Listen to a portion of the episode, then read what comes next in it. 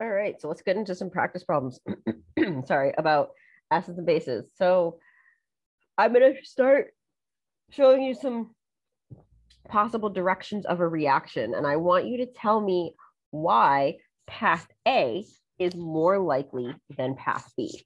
Okay, so you're gonna have to let me finish. Um, so let me break the question. So why is path A more likely than path B? And this relates to acids and bases and that kind of deal. So join me on this magic carpet ride. Um, and I'm still irritated, so my voice is still sounding pissed off, and I'm sorry. I, it'll go away eventually.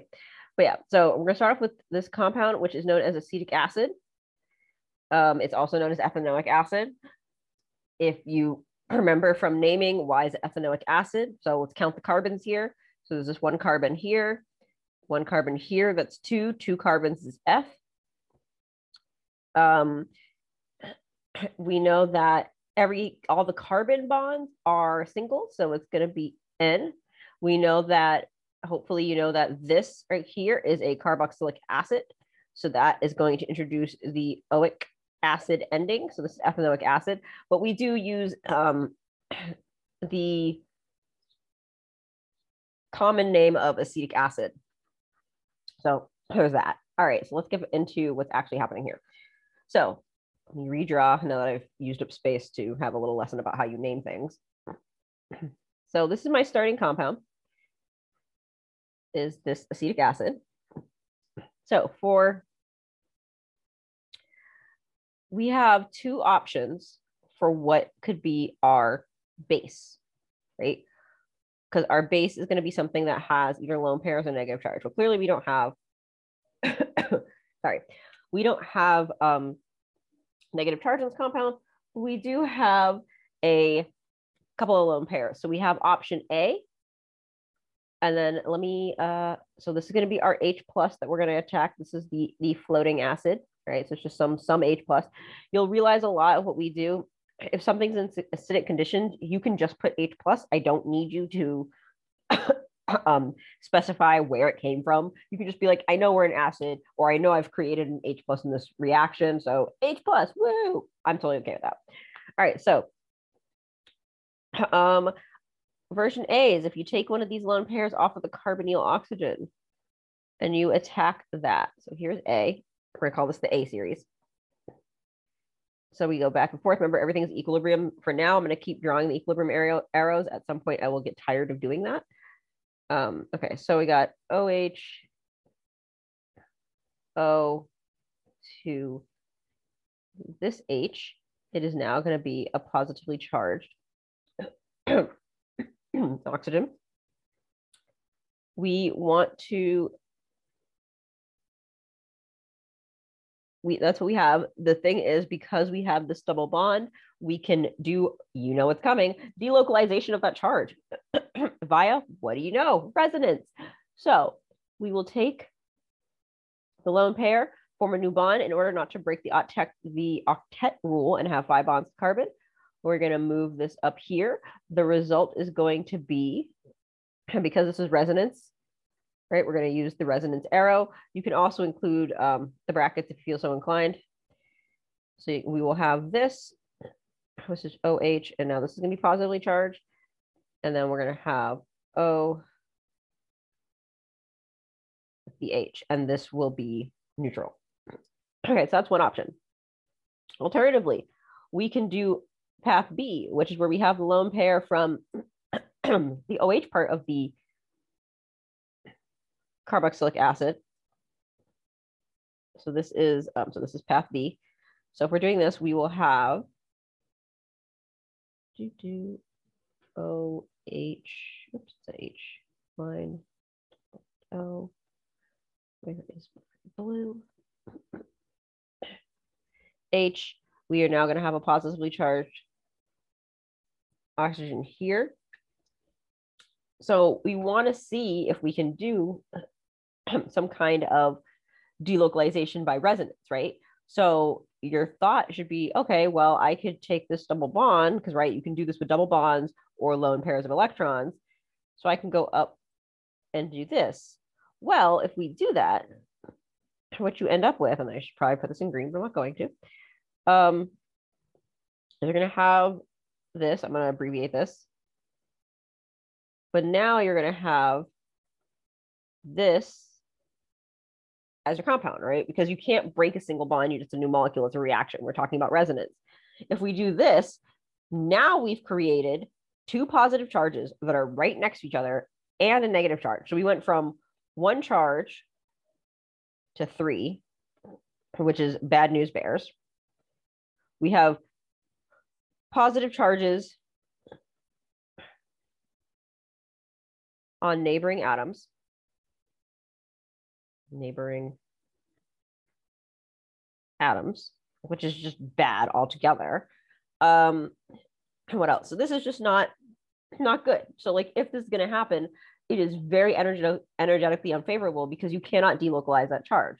That is why um, the path A is the more likely path.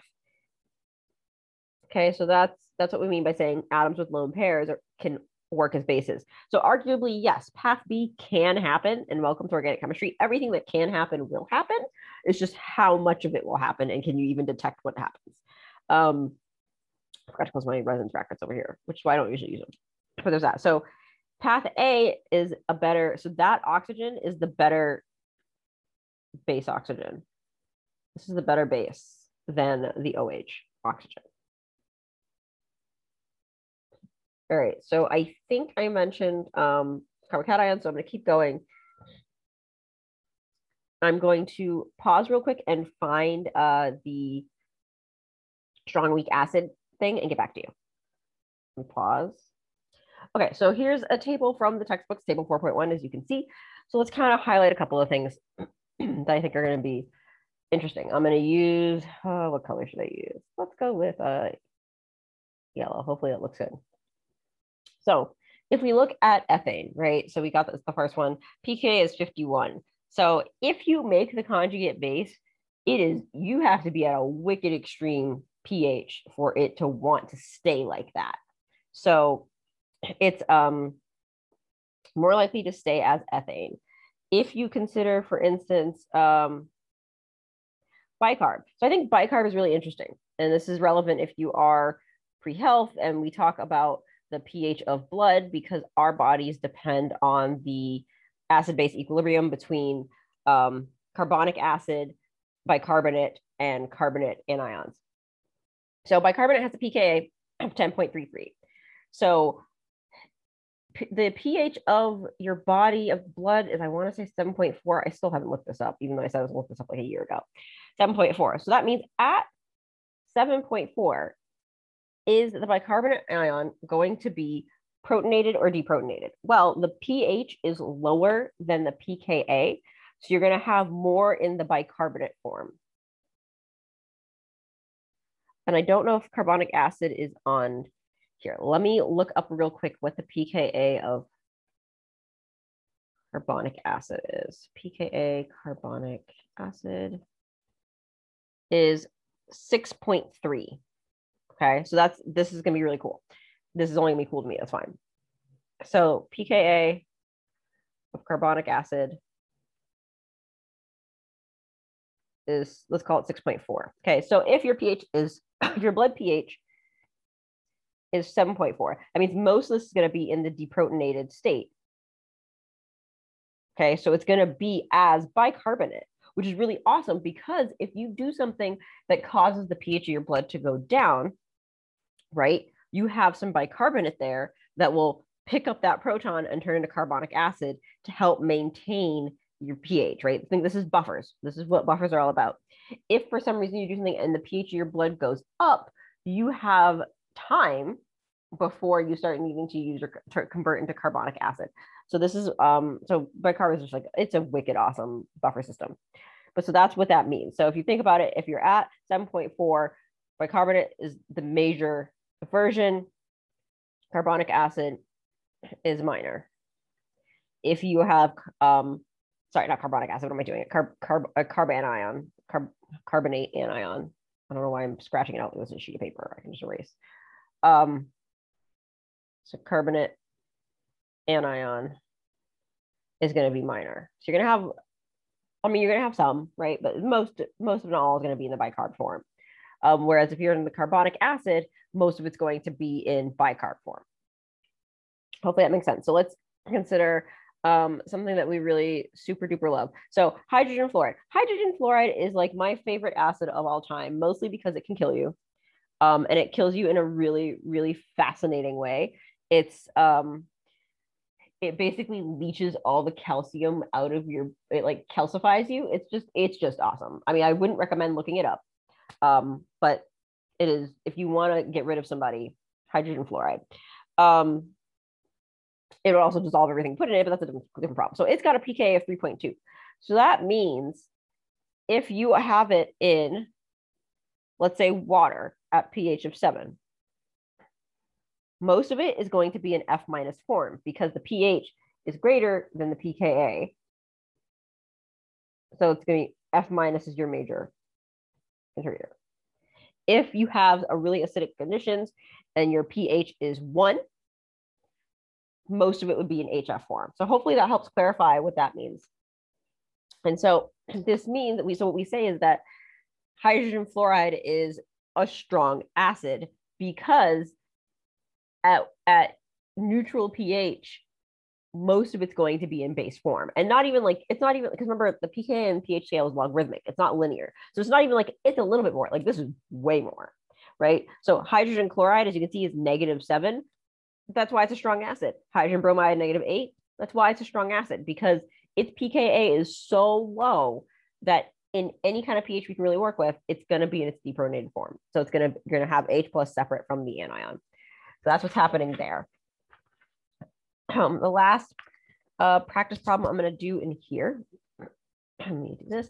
Oh, and so this is what dictates um, equilibrium. So let me pull up another image for you. This is from your textbook again. Um, so if you're trying to figure out what is the reaction, oops, this always does this in this really, really weird way. Okay. So if you're like, oh, I don't know which way this reaction is going to go between these two things, you compare the um, pKa's. So let's say, um, assume you're at pH seven, you have a reaction between methanol, deprotonate, methoxide anion, and ethane, right? Ethane has a pKa of fifty-one. So it's, it's not going to be deprotonated unless you are super mega awesome basic. Methoxide, you have to be basic, yes, but not nearly as basic as ethane. So if you got to pick one that's going to be deprotonated, it's going to be the methanol because the pKa is lower. So it is the more acidic of the two. Let me write that out. So you, if you're looking at this later, you know what this means. So if reaction um, between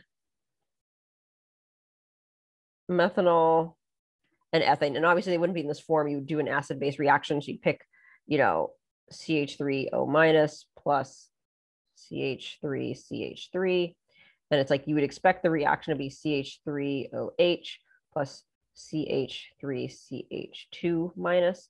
Um, this is equilibrium is really what it is. The equilibrium is heavily, heavily in that direction because the pKa of methoxide is much, much lower than the pKa of C H three C H two minus.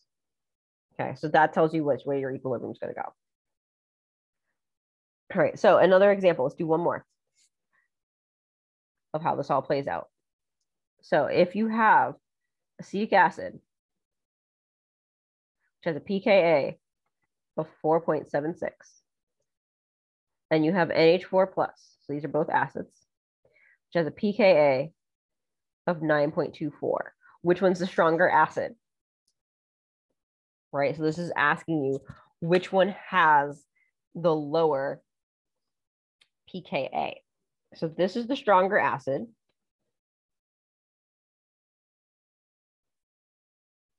Okay.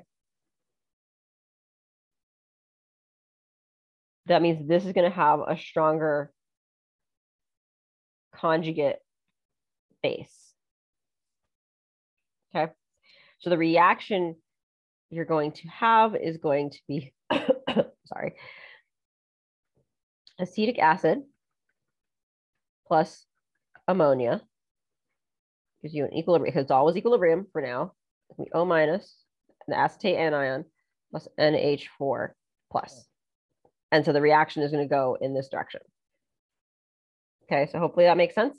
That is how pKa works. This is going to come up throughout the entire course. We'll talk about, oh, how do you know which one's going to be the nucleophile, which one's going to be the electrophile? You look at pKa. So the higher the pKa, the more likely it is to be a nucleophile or electrophile. If you don't know what those terms mean, watch the next video for chapter four and then come back to this. All right. All right, so this is going to be a video that talks about um, the factors. How do you determine if something is a stronger or weaker acid? Because this is a question that I will ask you a lot. It is meant to be an easy question. Um, you just need to remember all of the factors. But I, it sounds like a lot, but all of the factors are related to each other. And so you can usually um, put them all together to figure out what the answer is. Now, mind you, if I ask you a question about this, I will do my best to make sure it's obvious. So just like um, when I did the question around, I'm trying to remember what the other topic was. Um, oh, boiling point, melting point. So it's like, I'm not going to give you something that's got weird branching and something that's different sizes. I'll make the differences obvious so that you don't have to make a judgment call of which factor is the bigger factor.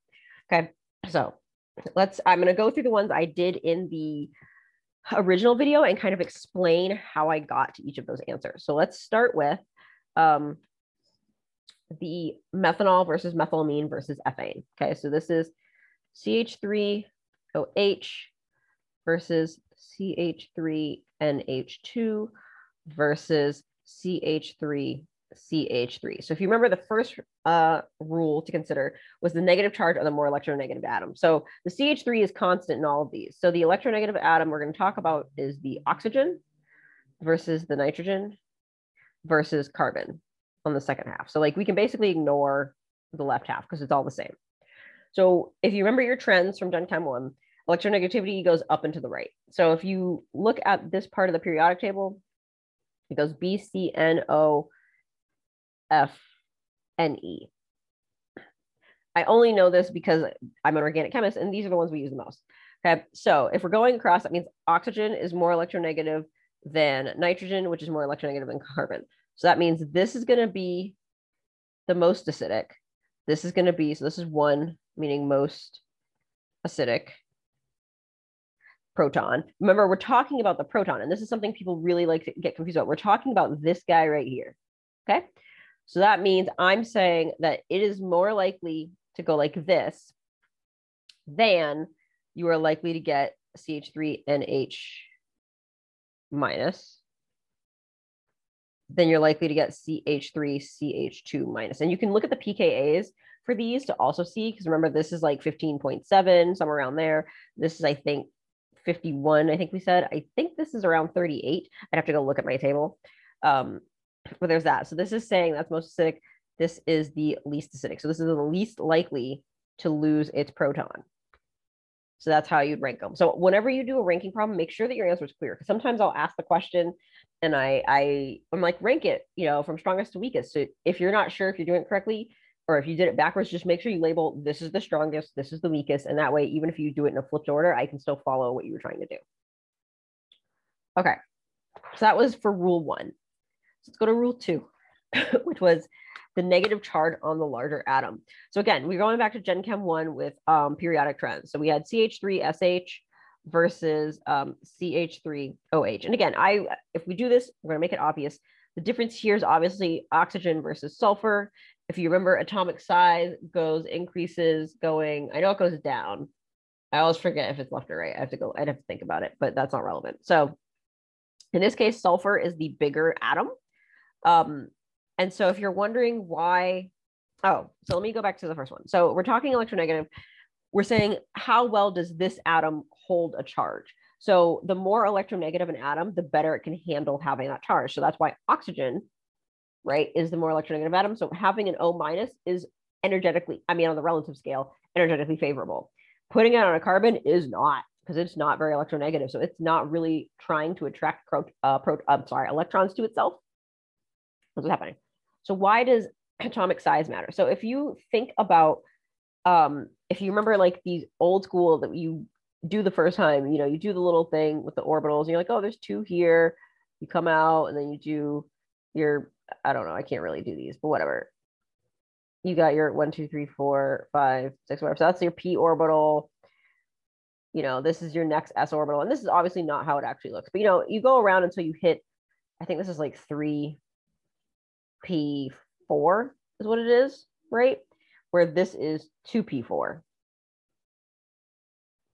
So this doesn't have so much. So the thing is, the bigger the atom is, the more space there is for that charge to be held, right? So in oxygen, you're relatively compact. So if you put a charge on, the charge is going to run it, like the charge is going to be a lone pair of electrons, which means the lone pair of electrons are going to run into other lone pairs of electrons. In sulfur, because it's so big and the orbitals give so much space, the inner layers won't see that extra lone pair as much. So they won't repel it as much. So having big space, because you can think about um, induced polarization, right? Where if you have a sulfur, you know, yeah, hopefully it's all evenly distributed, the charge is all evenly distributed like, like that. So right, you got negative everywhere, it's just all negative. But if you get um, some kind of induced polarization, there's just a time where the probability is most of the charge is going to be, most of the negative charge will be on one side, so the other side will be relatively positive. And so that's why having this extra lone pair is okay. So it is the more acidic um, compound. So all this to say, this is most acidic, and this is least, right? And so if you remember, we're talking about what the conjugate base looks like. So we're looking at C H three S minus versus C H three O minus, right? And so the electron cloud around sulfur is bigger, so it can handle the negative charge better in terms of uh, keeping charges apart. All right, so number three is delocalization uh, via resonance. So if we do this, right, and we're doing it versus this. So remember, we're looking at the deprotonated form, because an acid is going to give away that proton.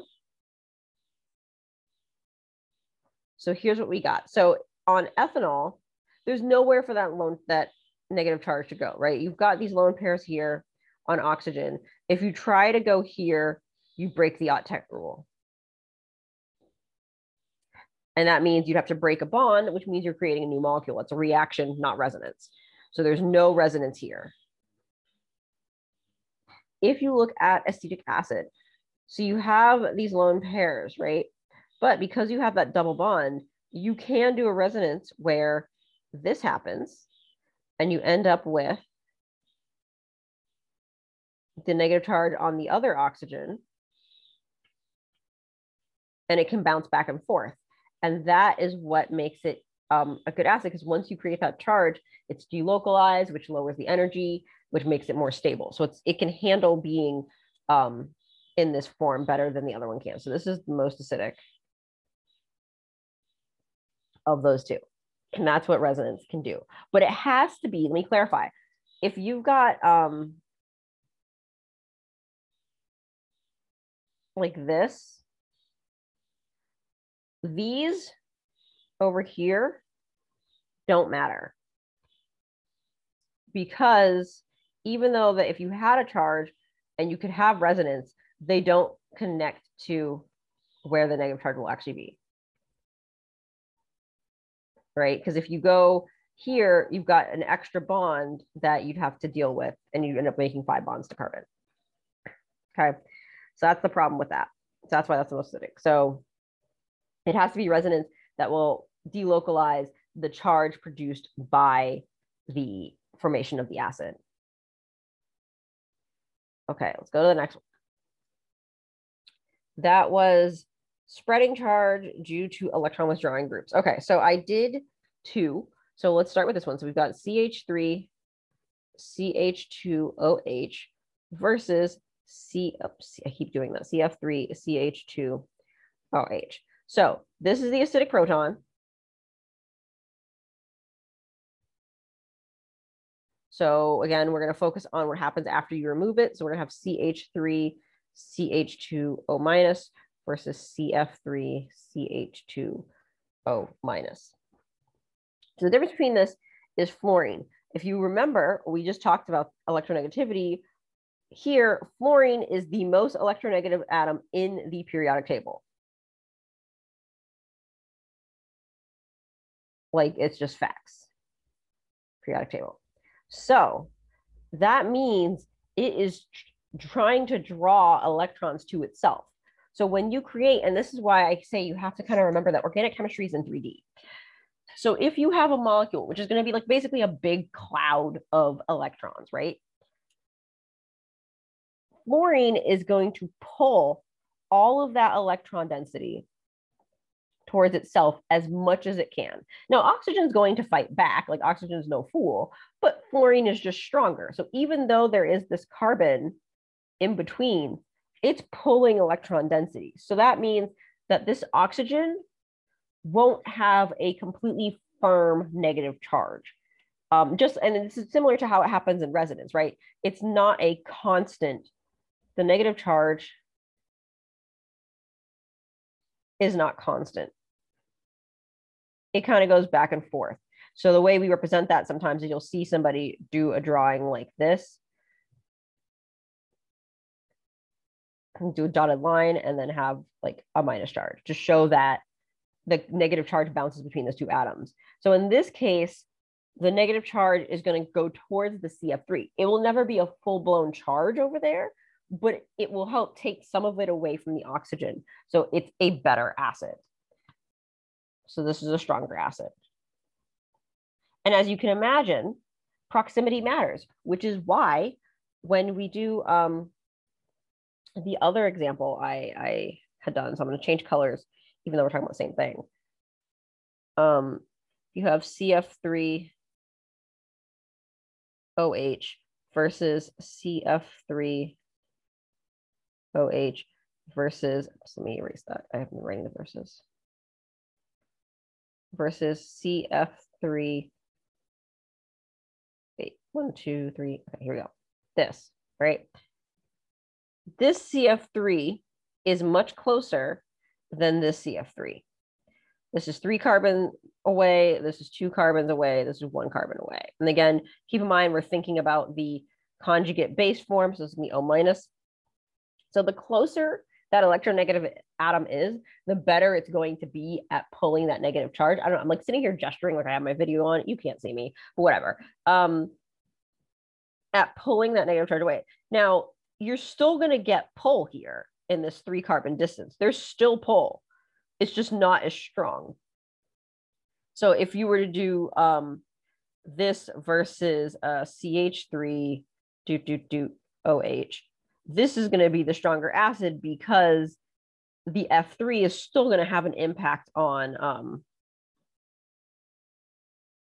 on the electron density around the oxygen once it's deprotonated, but it's just not going to be as strong. So in this case, this is your strongest acid.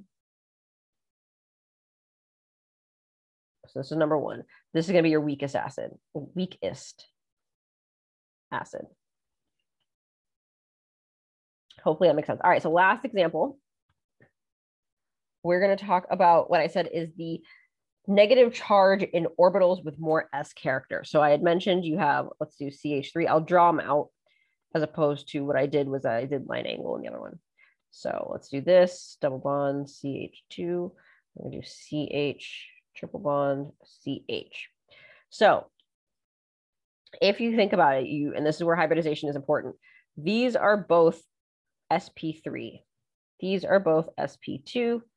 These are both S P. Okay. That means this orbital here on the left is twenty-five percent S character. So I like to think it's like it's one, it's one S plus three P, so twenty-five percent of the total four. Here it is thirty-three percent S character, because you can see there's one S plus two Ps.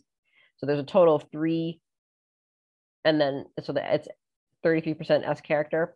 Here it is fifty percent S character. So this is the most acidic.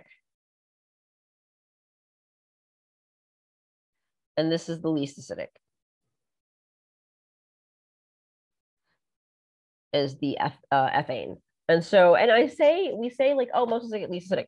Now, you got to look at the pKa values to figure out how strong of an acid are we talking about, right? Because it's not like the pKa of ethine is super great and awesome. It's just that it happens to be more acidic than ethane or ethene. But, so that's how the rules come into play. I love to ask these questions. It's kind of just like warm up, you know, get into it. Here's your easy, easy get it right question. Um, so make sure you understand, you know how to look for things. Again, if I decide to mix more than one of these concepts, I will do my best to make it glaringly obvious, like what the differences are and when you should compare.